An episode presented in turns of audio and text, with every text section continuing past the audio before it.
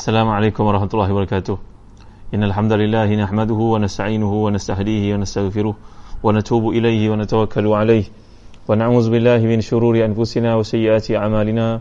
من يهده الله فلا مضل له ومن يضلل فلا هادي له.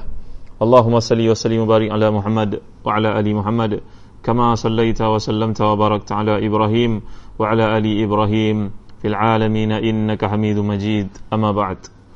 Assalamualaikum Sesabila Yad Abdullah uh, Unsa Ansi uh, Syafiq Murad dan uh, Nurul Fahidah serta para penonton yang dimiliki ASEAN dalam kuliah lalu kita telah bincangkan sedikit tentang Al-Isra' wal Mi'raj dan ia satu peristiwa yang tidak tersembunyi ke atas kebanyakan kita selaku umat Islam iaitulah tiap tahun kita akan dihidangkan dengan uh, kenangan peristiwa perjalanan Nabi kita sallallahu alaihi wasallam dalam uh, Al-Isra wal Mi'raj itu.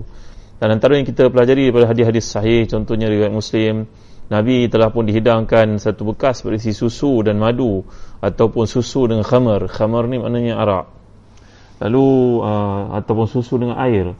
Maka ketika Nabi SAW telah memilih uh, madu seperti yang kita pelajari lalu disebutkan oleh Jibril kepada baginda SAW asabtal fitrah. Uh, sungguhnya engkau Muhammad telah pun memilih fitrah mudah-mudahan umatmu memilih perkara yang fitrah. Alhamdulillah hingga hari ini orang Islam sangat perhatian kepada perkara yang halal dan haram. Uh, mereka tidak tergamak untuk makan benda-benda yang tidak disembelih binatang-binatang yang diharamkan minuman yang mengharamkan jadi ini adalah di antara kelebihan umat Nabi sallallahu alaihi wasallam. Para ulama contohnya Imam Ibn Kathir mengatakan bahawa sama ada Nabi meminum minuman yang dihidangkan kepada baginda itu tak kala sampai di Baitul Maqdis ataupun tiba di langit. Kedua-duanya mungkin kerana itulah biasanya kelaziman apabila kita uh, menerima tetamu maka akan bagi kepada mereka minuman. Jadi sama ada perkara itu berlaku di bumi atau berlaku di langit. Wallahu alam. Kedua-duanya mungkin kata imam Ibn Kathir dalam tarjihnya penjelasannya terhadap peristiwa tersebut. Demikian juga Nabi telah mengimamkan salat uh, sekalian uh, para anbiya alaihi wasallam. Sama ada peristiwa itu selepas kewajipan salat ataupun sebelum Nabi naik ke langit. Ini juga menjadi persisian para ulama. Demikian juga Nabi melihat Allah ataupun tidak seperti yang telah kita bincangkan dalam kuliah yang lalu. Jadi uh, tuan-tuan dan hati dan dikasih sekalian, uh, yang pastinya pandangan adalah benda yang bersifat material bukannya roh. Selain itu Nabi juga menaiki borak iaitu satu binatang yang warna putih yang memiliki kecepatan amat tinggi dan juga berkilat bersinar. Uh, dan dengan menaiki borak ini menandakan Nabi SAW menjalani peristiwa tersebut dengan ruh dan juga jasad. Kalaulah dengan ruh takkanlah perlu kepada tunggangan. Nampaknya tuan-tuan hati dan dikasih sekalian.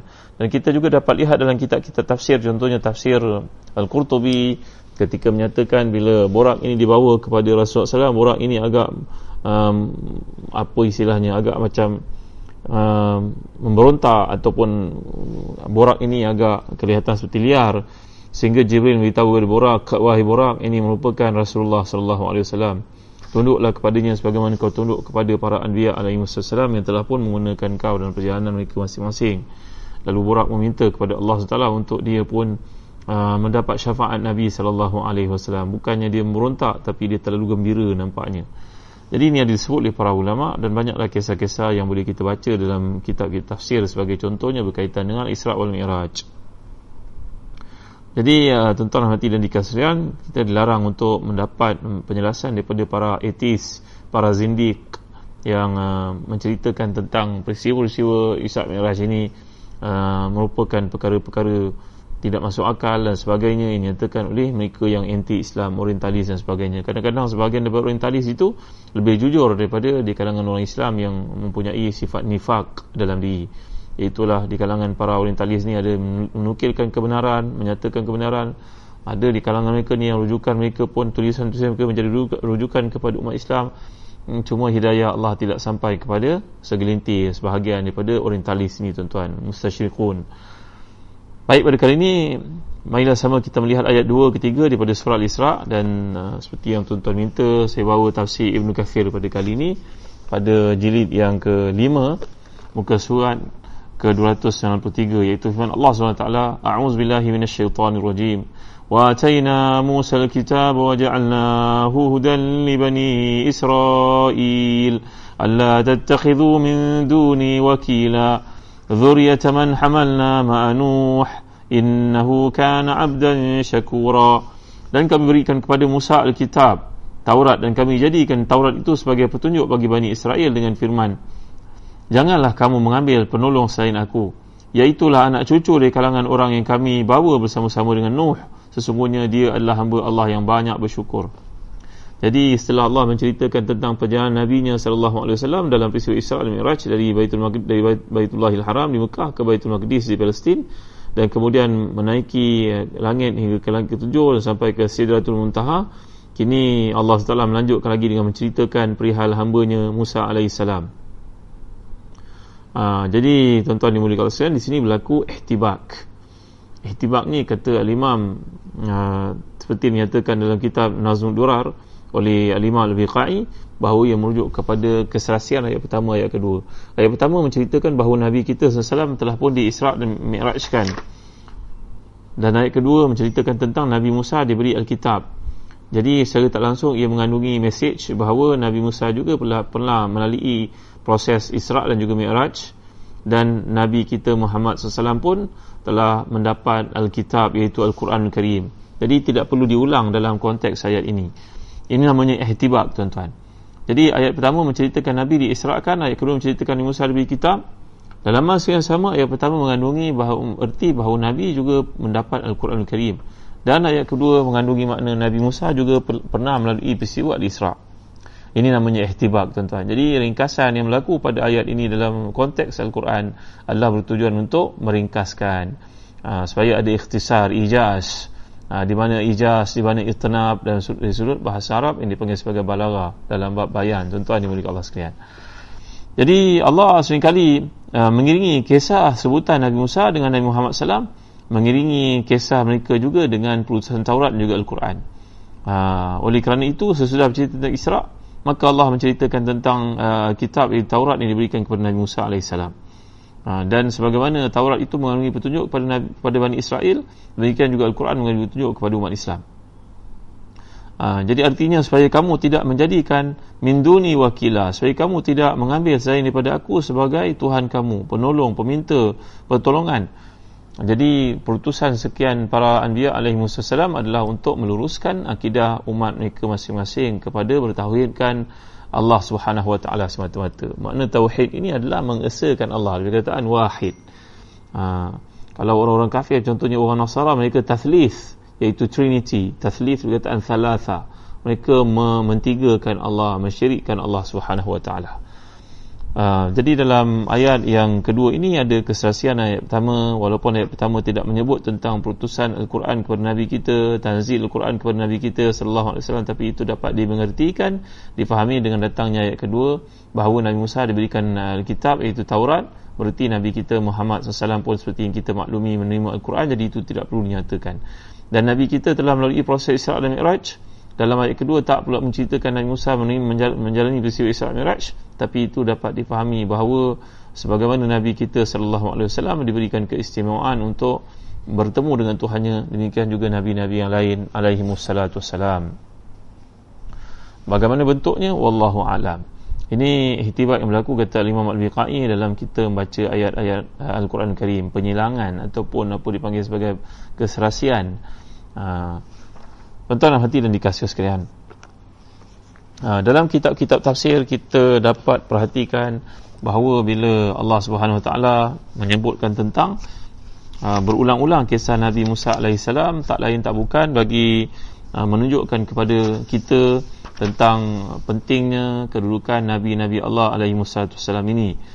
Jadi sebagai uh, satu isyarat Uh, kepada kita nikmat sebagai Nabi Muhammad SAW dan umat Nabi Muhammad. Nabi Muhammad menjalani peristiwa Isra itu sepantas kilat dalam masa kurang dari separuh malam sudah kembali semula ke Mekah.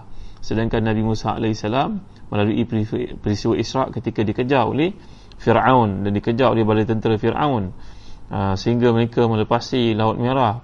Uh, sehingga mereka sesat di semenanjung Sinai selama 40 tahun.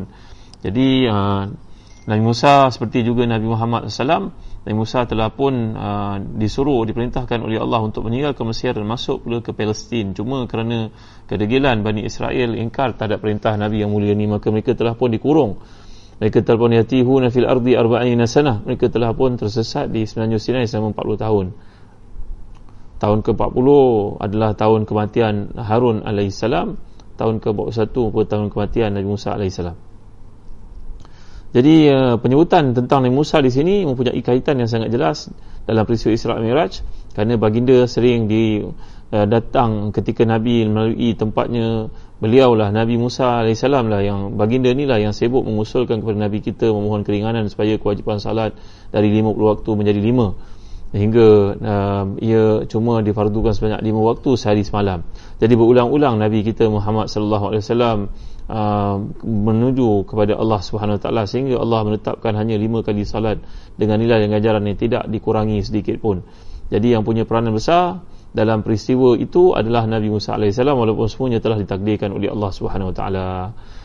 Dari sudut yang lain tuan-tuan, penyebutan keadaan Nabi Musa dalam ayat ini juga mengandungi uh, perbandingan kedudukan baginda dengan kedudukan Nabi kita Muhammad sallallahu alaihi wasallam. Iaitulah Nabi Musa pernah diperintahkan oleh Allah untuk berpuasa 30 hari, kemudian dilengkapkan 10 hari lagi untuk jadi 40 atmamnaha bi ashr. Utama miqatu rabbih 40 lailah.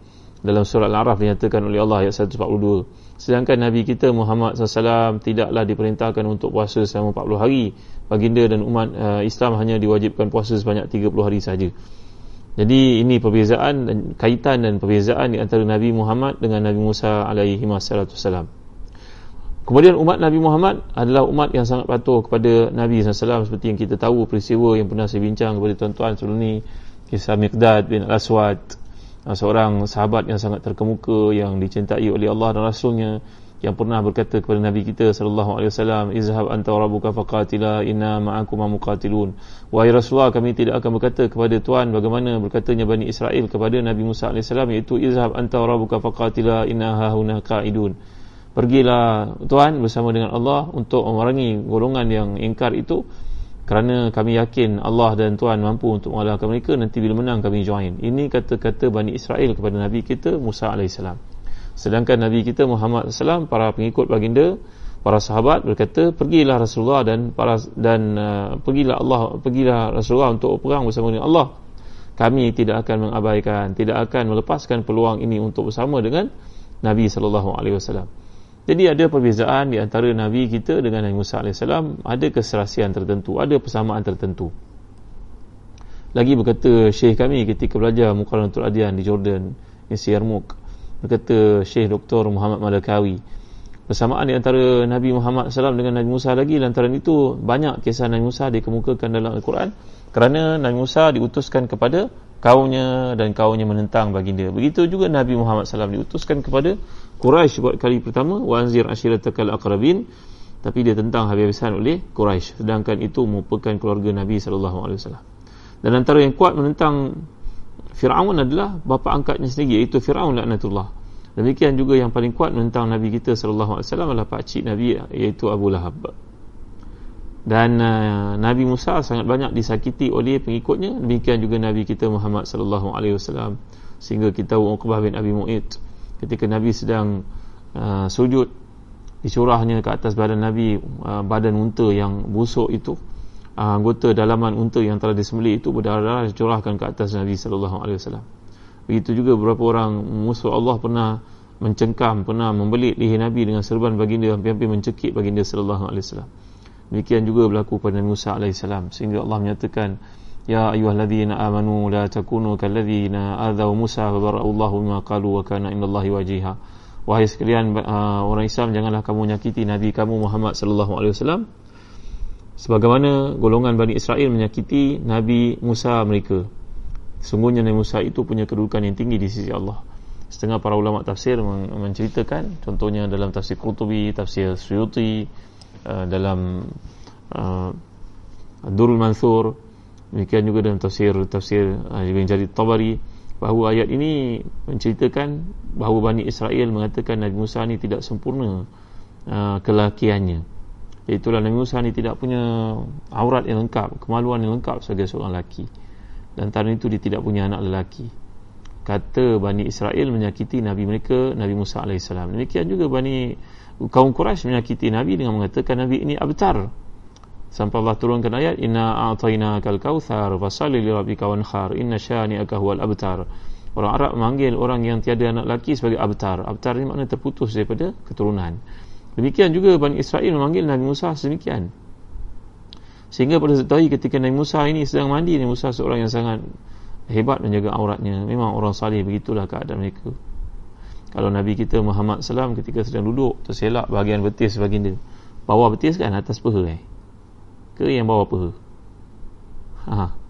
yang dekat dengan kaki kita tapak kaki tu apa? Betis. Betis ke peha? Ha, saya pun dah keliru. Sak. Dipanggil dalam bahasa Arab. Sakun eh? wal tafati saku bisak ha, dia nak jawab ke betis ke peha betis ke peha dia bagi betis nak peha eh? ha, bawah peha atas betis. Ya ke?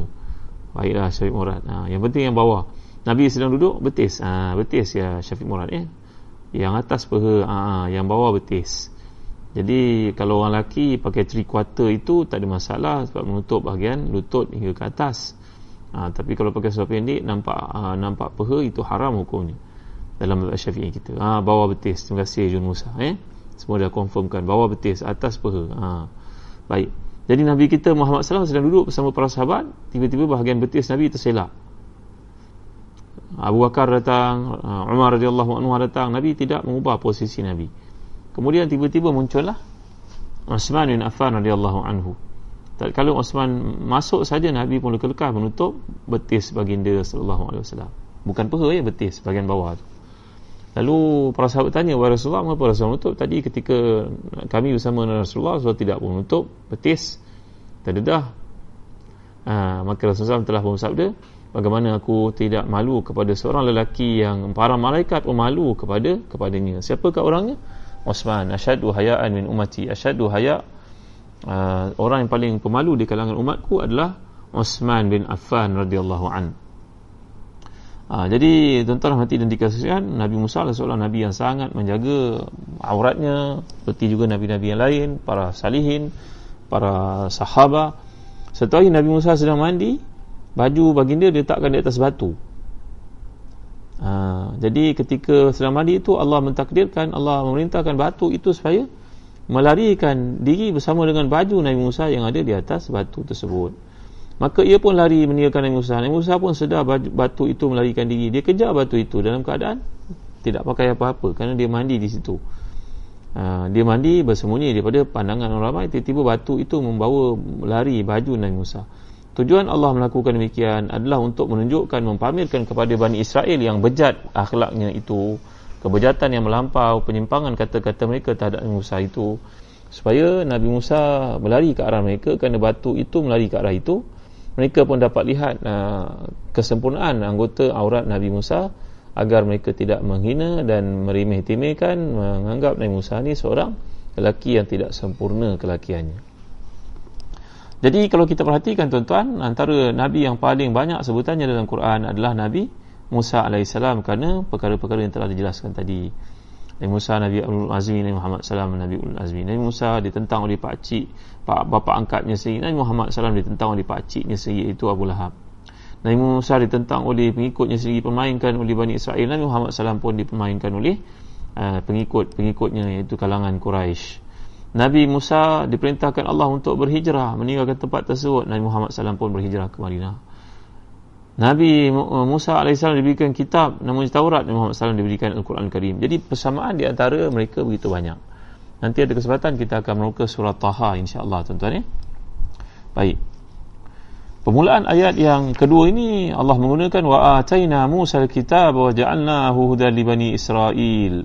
Alla tattakhidhu min duni wakila dalam bahasa Arab perkataan uh, huruf ini dalam bahasa Arab huruf ni ada makna. Itu sebab ada satu pembelajaran di, dalam bahasa Arab namanya huruful ma'ani. Huruf ma'ani. Huruf mengandungi makna. Tapi kalau huruf-huruf di awal surah tertentu macam yasin taha alif lam mim alif lam mim ra ini bukan huruf ma'ani ini huruf mabani.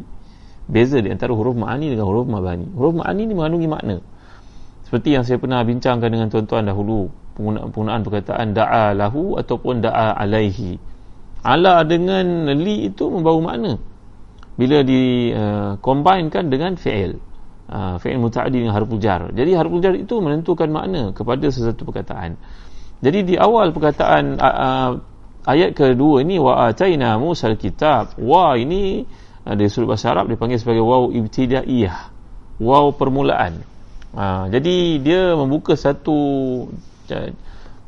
chapter baru dia membuka satu huraian baru yang dengan demikian ayat yang lalu dengan ayat ini bagai menyatakan kalau kita lihat Allah telah mengisrakan nabinya Muhammad sallallahu alaihi wasallam dan menganugerahkan kepada nabinya Musa iaitu kitab Taurat Ha, jadi seolah-olah kesaksian maksudnya begitu. Kalau datangnya waw ibtidaiyah ini dia membawa kisah baru tapi dia tetap ada kaitan dengan sebelumnya. Jadi dua perkara ini merupakan anugerah besar kepada umat manusia. Di sini terjadinya perpindahan satu huraian kepada huraian lain. Dan menghubungkan dua huraian itu dengan penyebutan perkataan Masjid Al-Aqsa. Antara Nabi kita Muhammad SAW dengan Nabi Musa AS ada kaitan iaitu Masjid Al-Aqsa. Jadi syariat yang utuskan kepada Nabi-Nabi ini merupakan syariat yang sama Walaupun kitabnya beza uh, Walaupun uh, pelaksanaannya beza Tetapi asasnya adalah perkara yang sama. Jadi perkembangan yang terjadi uh, pada Masjid Aqsa Menggambarkan perkembangan keadaan Bani Israel Dalam hal kesatuan dan perkembangan masyarakat mereka. Baik dari sudut kemajuannya, kemundurannya, kejayaannya. Jadi ini semua diisyaratkan oleh ayat ini Supaya umat Islam mengambil pengajaran daripada Bani Israel. Demikianlah kata oleh uh, Imam Syekh Tahir Ibn Ashur dan tafsirnya Tahrir wa Tanwir yang unik itu kalau tuan-tuan para ustaz yang ada dalam kuliah pada petang ni kalau nak baca tafsir antara tafsir yang mampu membawa kita berfikir dua kotak adalah tafsir Tahrir wa Tanwir. Ha, demikian juga tafsir Imam Mutawri Syarawi. Ini tafsir-tafsir moden tapi sangat penting untuk kita baca kerana ia mengajak kita untuk berfikir di luar kotak. Jadi Syed Kutub juga menyatakan dalam tafsir Fizil Al-Quran penyebutan Masjid Aqsa pada ayat yang lalu mengandungi huraian tentang kitab suci yang dianugerahkan uh, kepada Nabi Muhammad sallallahu alaihi wasallam dan kepada Nabi Musa alaihi salam bahawa semuanya itu mempunyai lapangan yang sama, mempunyai uh, landasan yang sama, mempunyai asas yang sama. Iaitu bumi di mana saja pun mereka masing-masing membawa syariat yang sama daripada Allah Subhanahu Wa Taala membawa akidah yang sama daripada Allah Taala. Syariat mungkin ada perbezaan pelaksanaannya. Jadi betapapun hubungannya ayat ini bagi menyatakan kami telah mengisrakan hamba kami Muhammad SAW dan menganugerahkan kepadanya kitab suci yang merupakan mukjizat sekaligus petunjuk untuk semua manusia. Dan kami juga telah menganugerahkan kepada Nabi Musa AS kitab Taurat. Dan kami juga menjadikan kitab itu sebagai petunjuk khusus kepada Bani Israel. Ha, jadi inilah dia yang dipanggil sebagai ihtibak. Ihtibak ayat satu dengan ayat dua bagi menunjukkan ada perkara yang dihazafkan yang tidak disebut oleh Allah. Tetapi perkara itu tak perlu disebut kerana dalam ayat-ayat berikutnya sudah ada huraian dan membuat kaitan di antara ayat itu dengan ayat yang sebelum. Ha, jadi tuan-tuan hati dan dikasihkan. Kemudian bila kita perhatikan ayat yang berikutnya bila Allah Taala menyatakan a'udzubillahi minasyaitonir rajim dzurriyyatan man hamalna ma'a nuh innahu kana 'abdan syakura iaitu anak cucu dari orang-orang yang kami bawa bersama dengan Nuh sesungguhnya dia adalah hamba Allah yang banyak bersyukur padanya jadi firman Allah di sini dzurriyyatan man hamalna ma'a nuh. Ini sebenarnya dalam bahasa Arab dipanggil sebagai munada. Dan harfu nida dia dihazafkan. Iaitulah maksud kat sini Wahai anak cucu dari keturunan Nabi Nuh. Semua manusia yang ada pada hari ini Mereka lah keturunan Nabi Nuh tuan-tuan. Kerana pada zaman Nabi Nuh Allah telah melakukan belanja besar Menenggelamkan semua manusia Yang tinggal cuma pengikut-pengikut Nabi Musa AS Jadi kita ini adalah keturunan daripada Nabi Nuh AS Kerana Nabi, Nabi Nuh lah yang selamat dalam banjir besar itu. Dan uh, Allah SWT menyebut di sini Nabi Nuh adalah seorang Nabi yang dipuji oleh Allah SWT Innahu kana abdan syakura. Sungguhnya Nabi Nuh itu adalah orang yang paling banyak bersyukur pada Allah. Ini adalah satu panggilan mesra secara tak langsung kepada sekalian kita Untuk mencontohi Nabi yang mulia ini Kalau kita merasa bangga bahawa kita keturunan Nabi, Nabi Nuh AS Tidak cukup setakat itu Kita mesti mengamalkan apa yang diamalkan oleh Nabi Nuh AS iaitu kesyukuran baginda kepada Allah Subhanahu Wa Taala. Jadi kalau kita belajar bahasa Arab perkataan zuriyatan ama zuriyatan hamalna ma'nuh ini i'rab dia adalah mansub ala nida iaitu ya zuriyatan hamalna ma'nuh wahai zuriat yang kami uh, bawakan bersama Nuh alaihissalam semua uh, manusia yang ada pada hari ini adalah keturunan Nabi Nuh. Falam yanju min taufan Nuh ila sayyidina Nuh wa man amana ma'ahu. Tidak ada siapa pun yang selamat dalam taufan berlaku pada zaman Nabi Nuh. Itu melainkan Nabi Nuh dan pengikut-pengikutnya saja. Idzan nahnu zuriyatun lahu. Maka dengan sebab itu kita adalah zuriat kepada Nabi Nuh alaihissalam Kenapa Nabi Nuh ni dipuji oleh Allah dan dikaitkan dengan perkataan syukur tuan-tuan yang mulia Allah sekalian. Dalam tafsir Qurtubi menjelaskan bahawa Nabi Nuh ini adalah seorang Nabi yang banyak bersyukur kepada Allah SWT. Iaitulah kata Imam Qurtubi, qala katada kana idza labisa sauban qala bismillah fa idza naza'ahu qala alhamdulillah kaza rawa anhu ma'mar. وروى معمر المنصور إبراهيم قال شكره إذا أكل قال بسم الله فإذا فرغ من الأكل قال الحمد لله قال سلمان الفارسي لأنه كان يحمد الله على طعامه وقال إمران بن سليم إنما سمي نوحا عبدا شكورا لأنه كان إذا أكل قال الحمد لله الذي أطعمني ولو شاء لجاعني لأجاعني para salafus salih, para ulama, para mufassirin, mereka mengatakan bahawa antara kelebihan Nabi Nuh AS, Nabi Nuh ini sangat banyak pujinya kepada Allah, sangat banyak syukurnya kepada Allah. Iaitulah antara kata-kata yang sampai kepada kita daripada Salman Al-Farisi, daripada Imran bin Salim, bahawa Nabi Nuh ini kalau baginda makan, baginda akan berdoa, mengatakan syukur kepada Allah yang beri aku makan. Kalau dia hendak, tentulah dilaparkan aku, dia tak beri aku makan. Wa idza syariba qala alhamdulillah alladhi saqani wa law syaa la azmani. Kalau Nabi Nuh minum pula baginda akan bersyukur pada Allah dengan mengatakan syukur pada Allah yang beri aku minum. Kalau dia hendak tentulah dia akan jadikan aku haus. Kalau minum banyak pun tidak akan hilang-hilang haus.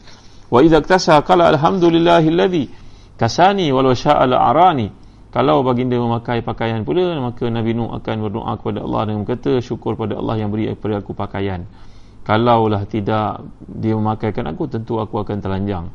Wa idza hataza qala alhamdulillah alladhi hadani wa la ahfani kalau nabi Musa kalau nabi Nuh alaihissalam memakai sepatu memakai kasut maka baginda akan berdoa syukur kepada Allah yang memakaikan aku kasut. Kalaulah dia tidak memakaikan aku kasut maka berkaki ayamlah aku.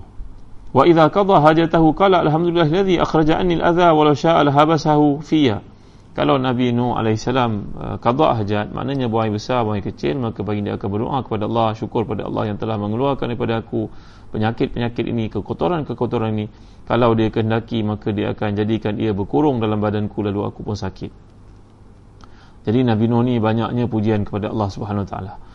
Jadi seolah-olah ayat ini datang bagi memberitahu sekalian kita bukan saja kita malahan orang-orang kafir di luar sana ketika ayat ini turunkan kepada Nabi kita Muhammad SAW untuk dibacakan kepada puak musyrikin bahawa kamu merasakan kamu keturunan Nabi Nuh kamu tahu tak Nabi Nuh itu seorang yang banyak bersyukur pada Allah dalam segenap kegiatannya, pelakuannya, tindakannya, amalannya maka dia tidak lupa untuk memuji Allah Subhanahu Wa Taala. Maka kamu yang ada pada ini sangat wajar untuk mencontohi Nabi Musa alaihissalam. Kerana Nabi Musa ni kamu merupakan keturunan yang baik daripada nabi yang mulia dan Allah telah pun memberi kepada mereka kepada Nabi ini uh, keselamatan ketika berlaku banjir maka kamu patut bersyukur atas nikmat itu. Kalau tidak tentulah kamu tidak hidup di muka bumi pada hari ini. Di mana saja manusia berada mereka patut merasakan syukur kepada Allah Subhanahu Wa Taala. Dan penyutan Nabi Nuh dalam konteks saya ini bukannya nabi-nabi yang lain. Kenapa tuan-tuan? Kerana kata para ulama tafsir Nabi Nuh AS adalah Nabi yang paling lama berdakwah kepada kaumnya. Kita dah baca surah Al-Kabut ayat ke-14. Falabitha fi qawmihi alfasanatin ila khamsina aman. Ha, kami telah pun mengutuskan Nabi Musa ini selama seribu tahun kurang 50. Maknanya dakwah Nabi Nuh ini berusia 950 tahun. Lama tak tuan-tuan? Kalau dakwah saja 950 tahun berapa lah umur Nabi Nuh eh? Ha, biar dia teka-teki nanti saya huraikan dalam surat Al-Kabut dengan izin Allah SWT. Jadi Nabi Nuh berdakwah saja 950 tahun. Maka ini mengisyaratkan bahawa penangguhan dan ataupun mempercepatkan uh, oleh Allah hukuman ataupun nikmat kepada sesuatu golongan itu mengandungi hikmah dan kemaslahatan. Kalau Nabi Nuh yang berdakwah 950 tahun Allah bersabar antara sifat Allah ni sabur Allah bersabar di atas kedegilan keingkaran kaumnya itu maka kita janganlah beranggapan uh, ujian ataupun uh, kesenangan yang dialami oleh musuh-musuh Allah itu kita rasakan panjang berapa lama? 100 tahun 200 tahun. Boleh tak seseorang yang kufur kepada Allah nikmat itu dia hidup lebih 100 tahun? Pernah tak tuan-tuan dengar? Ada orang hidup lebih 100 tahun. Kalau dia hidup 70 tahun pun anak-anaknya pun menunggu bila nak mati si ayah ni mungkin mereka dah tak sabar-sabar nak merebut kekayaan yang dibina oleh ayah empire perniagaan yang dibuat oleh ayah. Takkan ada orang nak hidup atas muka bumi ni tuan-tuan lebih dari 100 tahun. Takkan dia mampu. Maka kalau nak bandingkan dengan dakwah Nabi Nuh yang berusia lebih pada 1000 tahun itu maka kita mengambil pengajaran bahawa al-ihmal al-imhal la makna la ya'ni al-imhal. Uh, al-imhal la ya'ni al-ihmal kata orang Arab al-imhal la ya'ni al-ihmal menangguh-nangguhkan hukuman itu bukan menandakan Allah mengabaikan langsung. Hukuman itu tidak turun kepada satu golongan yang ingkar dan degil. Ini istidraj yang telah kita pelajari. Ha, ya jadi Syekh Murak telah membawa ayat ni. Maka rasulna nuhan ila qaumihi falabisa bihim alfasanati illa 50 aman fa akhazahum tufan wa hum zalimun. Ha, ni ayat daripada surah al-kabut ayat ke-14 kami telah mengutuskan Nuh kepada kaumnya lalu dia pun kekal di situ seribu tahun melainkan 50 sahaja lalu diambil dia dikenakan kepada mereka tufan kerana mereka menzalimi diri mereka sendiri Ha, jadi melambatkan atau mempercepatkan hukuman itu kita tak perlu risau, tak perlu runsing. Kita menjalankan kerja macam biasa. Kerana walaupun panjang macam Nabi Nuh, dakwahnya 90 tahun hukuman ditangguhkan oleh Allah bukan bererti al-imhal la ya'ni al-ihmal kata uh, para guru. Uh, menangguh-nangguhkan hukuman bukan bererti Allah mencuaikan mengabaikan hukuman yang sayangnya kepada mereka. Lamanya kesempatan itu bukan bererti Allah tidak mampu menjatuhkan seksa terbukti dengan turunnya taufan banjir besar yang berlaku kepada kaum Nabi Nuh itu bahawa ha, Allah SWT tetap akan mengenakan hukuman kepada mereka yang zalim mereka yang ingkar kepada perintah Allah Subhanahu Wa Taala. Jadi ya, tuan-tuan dan hati dan dikasih sekalian jadi dalam uh, ayat-ayat yang kita pelajari pada hari ini cuma dua ayat sahaja uh, mengajar kita bagaimana kaitan di antara syariat Nabi Musa AS dengan syariat Nabi Muhammad SAW akidah yang sama syariat pelaksanaannya mungkin berbeza tetapi uh, perutusan mereka adalah untuk mengeluarkan manusia. Maka arsalna kami mengutuskan nabi-nabi yang ramai untuk ani abudullah wa jatani butawut kami mengutuskan manusia yang ramai menjadi nabi. Utusan kami untuk membawa kepada manusia ini kepada umat ini ani abudullah wa jatani butawut untuk beriman kepada Allah dan menjauhi tauhid dan tauhid telah kita pelajari. Ia melibatkan patung berhala ideologi cara hidup dan seap, dan apa dua perkara yang uh, menyebabkan kita beralih direction daripada mengabdikan diri kepada Allah kepada kebendaan kepada perkara-perkara bersifat keduniaan sehingga lupa kita kepada matlamat awal hubungan kita dengan Allah maka itu semuanya merupakan tauhid dan itu merupakan peperangan yang diistiakan oleh sekalian para anbiya alaihi wasallam ketika mereka berdakwah kepada kaum-kaum mereka. Dan uh, satu perkara itu tuan-tuan berkaitan dengan perkataan zuriyah. Zuriyah. Zuriyah man am hamalna ma'anur zuriyat ini difahami oleh sebahagian daripada ulama sebagai kata yang didahului dengan panggilan iaitu ya zuriyah. Ataupun satu makna yang mengandungi satu perkataan yang mengandungi makna pengkhususan iaitu wahai sekalian anak-anak cucu yang kami bawa bersama dengan Nuh kalian adalah orang yang mestinya terhormat dan terpuji kerana kamu merupakan anak cucu yang berada dalam bahtera. Di, di tulang sulbi mereka yang selamat bersama dengan Nabi Nuh itu yang uh, sungguh merupakan hamba Allah yang taat dan pandai bersyukur. Itu merupakan datuk nenek moyang kamu yang sangat beriman kepada Allah dan bersyukur kepada Allah. Mengapa kamu tidak ikut mereka? Ha, seolah-olah ia satu soalan mesra di situ. Kontennya mengandungi satu tarikan kepada setiap manusia yang ada pada hari ini. Datuk Nenek Moyang kamu merupakan orang beriman kepada Allah. Mengapa kamu tidak teruskan legasi ketaatan itu? Bukankah kamu keturunan orang baik-baik ha, inilah lebih kurang maksud ayat kedua dalam kandungan perkataan zuriyah yang dimaksudkan oleh Allah SWT ni seperti yang disebut oleh sebahagian daripada ulama tafsir jadi di samping menyebut mereka merupakan keturunan orang baik-baik, ayat ini juga mengisyaratkan bahawa nikmat Allah telah melimpah ruah ke atas mereka melalui datuk nenek moyang mereka yang diselamatkan dalam bah yang besar itu kerana mereka mencontohi, mengikuti, mentaati perintah Nabi Nuh. Dan ayat ini juga mengingatkan bahawa datuk nenek moyang mereka adalah orang-orang yang lemah yang tidak memiliki kemampuan untuk menyelamatkan diri hingga Allah Taala turunkan bantuannya menyelamatkan mereka. Dan ini pun semestinya mengantar kita untuk sedar bahawa kita memerlukan bantuan Allah dalam apa jua perkataan dalam apa jua keadaan dalam apa jua tindakan kita perlu kepada bantuan Allah. Jadi sebagaimana Allah telah pun membantu datuk nenek moyang kita yang merupakan para salihin yang pengikut setia Nabi Nuh itu mereka tetap dibantu oleh Allah. Andai tiada bantuan Allah maka mereka tenggelam. Apatah lagi kita pada hari ini yang kurang taat pada Allah kurang syukur pada Allah tak seperti Nabi Nuh dan pengikut-pengikutnya selamat itu kita lebih-lebih lagi lah perlu kepada bantuan Allah Subhanahu Wa Taala. Ha, jadi tuan-tuan dan tidak dikasih sekalian di antara doa yang saya nak ajar pada tuan-tuan pada petang ni lanjut kita bercerita tentang uh, Nabi Nuh AS dan satu doa yang merupakan hadis sahih riwayat Bukhari Muslim ya kita banyakkanlah mengucapkan tuan-tuan ghafirli wa tub alayya innaka antat tawwabur rahim. Ghafirli wa tub alayya innaka antat tawwabur rahim. Hadis ini riwayat Tirmizi dan juga Abu Dawud. Rabbi fili wa tub alayya innaka antat tawwabur rahim. Ghfirli wa tub alayya innaka antat tawwabur rahim.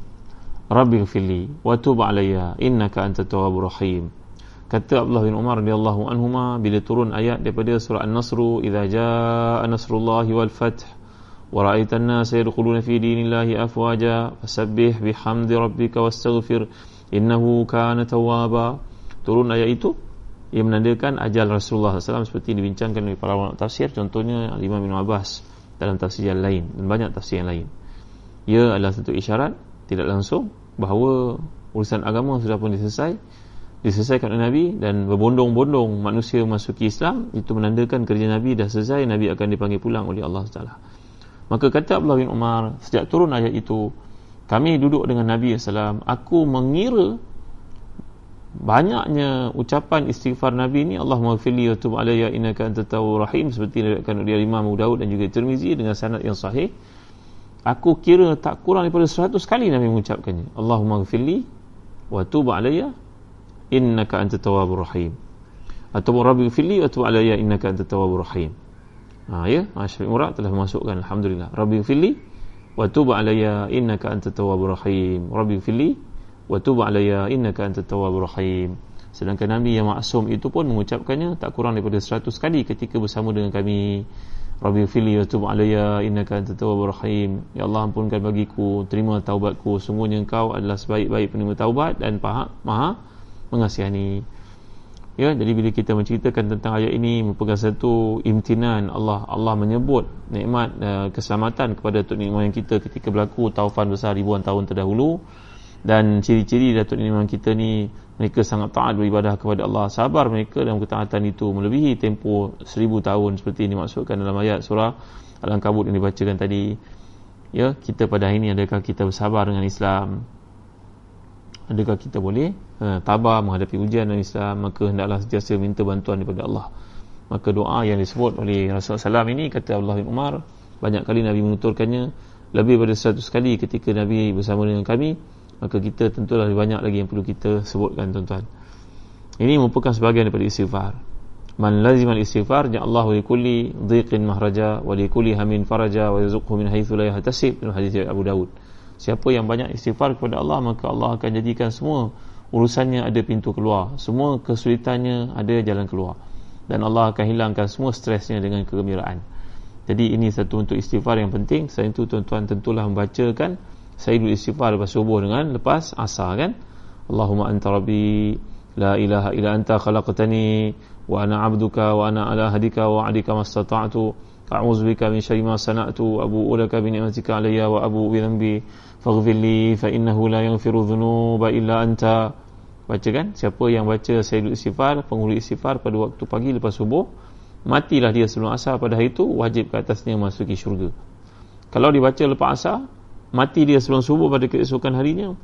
Dalam tempoh itu kematiannya, maka dia mendapat syurga wajib pada Allah untuk beri kepada syurga maknanya keampunan yang Allah berikan kepada seorang yang rajin mengucapkan sayyidul istighfar penghulu istighfar jadi ya tuan-tuan ibu dan sekalian sekian saja untuk uh, kuliah kita pada hari ini. Terima kasih atas kehadiran.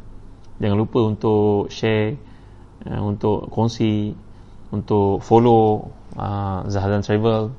Ucapkan terima kasih kepada Zahran Travel kerana menaja program kita pada petang ni. Dan mudah-mudahan tuan-tuan nak travel selepas PKP nanti bolehlah bersama dengan Zazan Travel. Bukan setakat umrah tapi umrah penuh tarbiyah. Bukan setakat perjalanan dengan hiburan tapi perjalanan penuh kemanfaatan penuh dengan pengisian penuh dengan tafsiran insya-Allah. Dalam setiap perjalanan kita cuba target untuk mengkhatam surah-surah tertentu menghafal ayat-ayat tertentu menghafal doa-doa tertentu. Terima kasih kepada Umrah Zahazan Zahazan Travel di atas penjajahan petang ni. Jangan lupa untuk like, follow Facebook Zahazan Travel eh? dan tolong sharekan kepada seramai orang yang kita kenal. Mudah-mudahan apa yang disampaikan pada petang ni ada manfaatnya menambah iman kita menyuburkan iman kita mendekatkan diri kita kepada Allah SWT Azan Abu Hassan orang ustaz sering sebut orang yang ada hak atas kami atas doa siapakah mereka itu? Ha, maksud orang yang ada hak atas kita ni adalah orang yang buat baik pada kita. Saudara kita jalan tangga kita siapa sajalah ya? Ha, dan tuan-tuan pun banyak yang buat baik pada saya ada setengah-setengah tempat saya pergi tuan-tuan bagi baju tuan-tuan bagi jubah. Ada yang bagi makanan bagi dalam tupperware lagi tupperware yang mahal tu. Saya pun tak tahu nak pulang kat siapa tuan-tuan contohlah ni contoh eh. Ha. kalau kita sedang bekerja ada orang bantu kita kita tak mampu nak balas. Ha. kita sedang nak bayar duit dekat uh, mana? Dekat tempat parking contohnya tak ada duit sharing cukup. Orang pun bagi kita duit sharing. Ambil ambil ambil 50 sen ambil kita pun tak kenal dia tuan maknanya ini orang yang memiliki hak ke atas kita. Ya maka kita mendoakan kebaikan untuk mereka. Ha, faham eh? Azian Abu Hassan. Ada sebahagian kita yang pergi belajar kat universiti tu orang sponsor. Ada seorang kawan saya belajar dekat bumi Syam kat Jordan. Bukan saja sewa rumahnya dibagi free oleh tuan rumah yang sayang kepada penuntut ilmu. Bahkan dia dapat duit kocek lagi. Dia kahwin pun pembantu uh, uh, pemilik rumah itu sponsor dia untuk kahwin. Ya Allah besarnya pahala.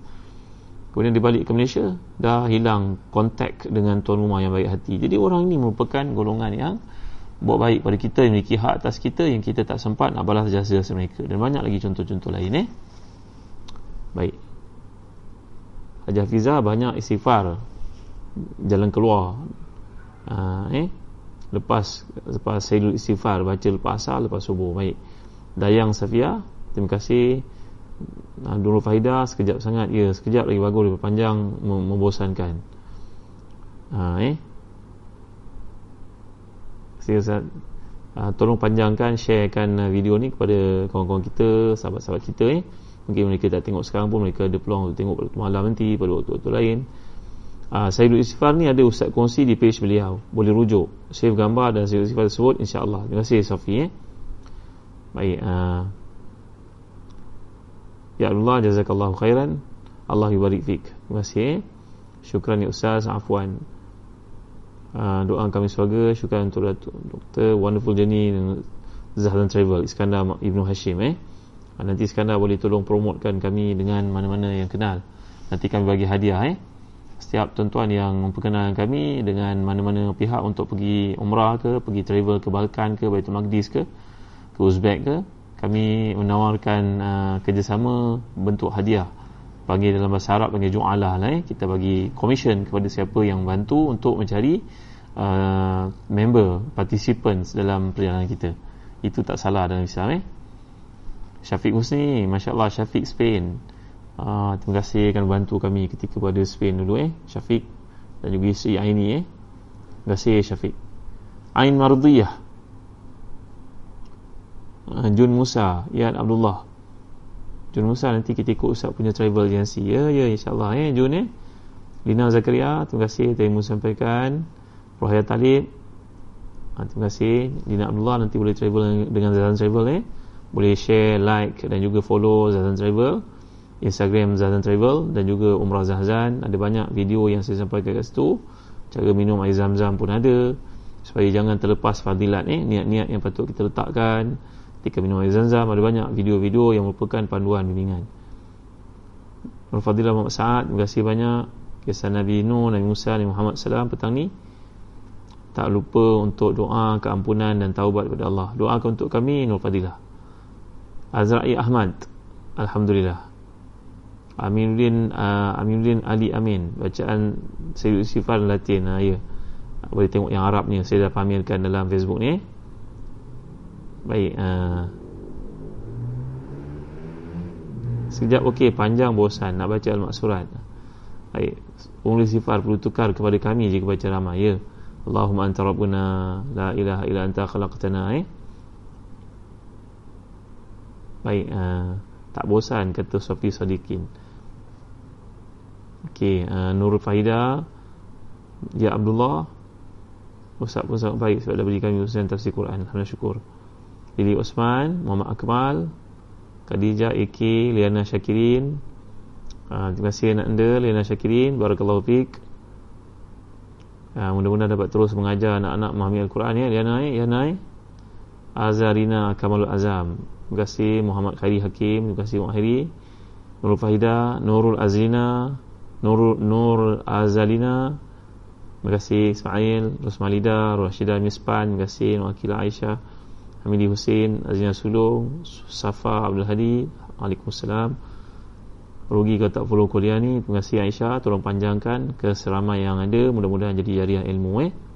Jamilul Jamal. Untuk kami boleh ustaz lafazkan?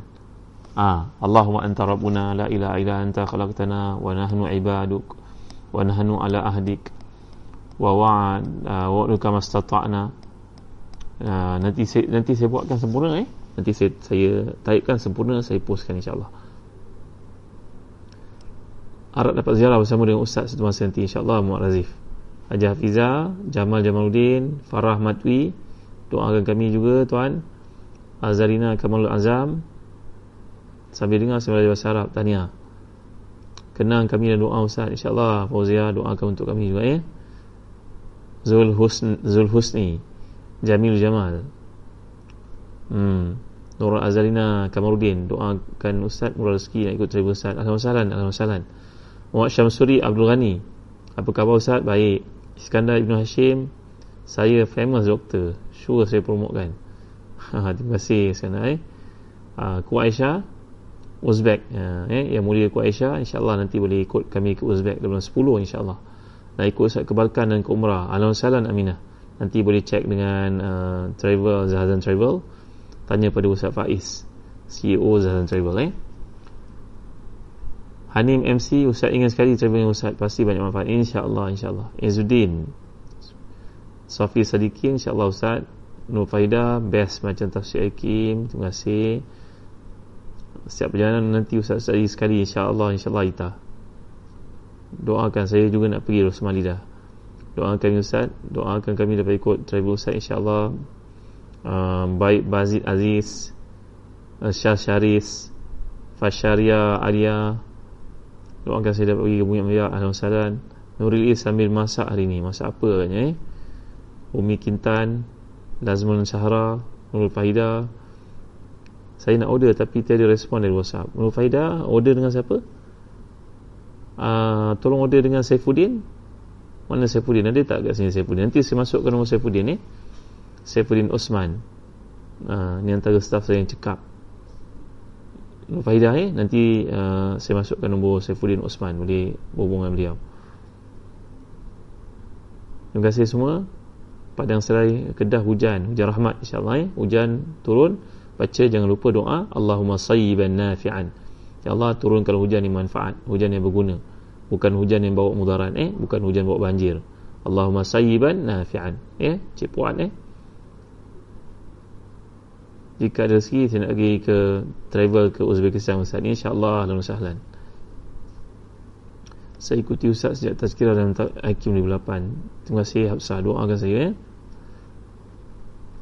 Okey, setakat ini saja dulu. Terima kasih kepada semua yang hadir. Jangan lupa share dan juga like, follow Facebook Zahazan Travel, Umrah Zahazan dan juga uh, Insta Zahazan Travel dan panjang-panjang kepada orang kita sayangi, orang kita kasih, orang keliling kita, adik-beradik, kawan kerabat, rakan taulan, ahli karya, kawan-kawan sekolah sebagainya. Sekian wallahu a'lam sallallahu ala sayyidina Muhammad wa ala alihi wasallam. Alhamdulillah rabbil alamin.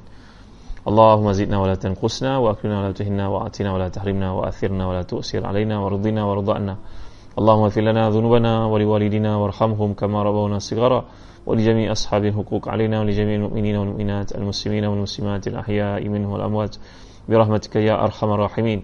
اللهم آت نفوسنا تقواها وزكها أنت خير من زكاها أنت وليها ومولاها برحمتك يا أرحم الراحمين. اللهم إنا نسألك رضاك والجنة ونعوذ بك من سخطك والنار. اللهم إنك عفو كريم تحب العفو فاعف عنا.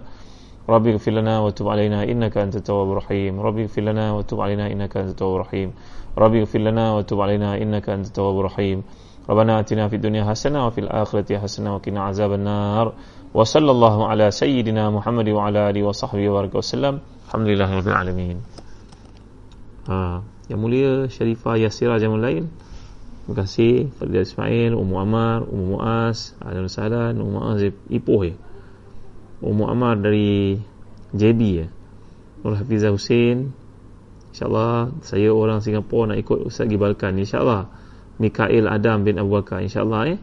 Nanti minta Ustaz Faiz Tolong respon. Ustaz Faiz ke Ubay ke? Uh, Nak ikut travel saya InsyaAllah. Terima kasih kepada tuan-tuan sekalian Dan travel. Uh, Ampun maaf tak sempat nak baca lebih lanjut lagi. Ustaz, adakah soalan betulkan muzik haram di sisi Islam? Islam? Muhammad Samsuri Abdul Ghani. Muzik ini isu persisian para ulama. Sebahagiannya mengatakan haram Sebahagiannya mengatakan harus Yang mengatakan haram itu Mereka merupakan golongan yang warak Dan yang mengatakan ia harus Mereka itu memahami nas dengan betul Maka terpulanglah kepada tuan-tuan untuk memilih Ikut pandangan yang warak Ataupun pandangan yang betul itu.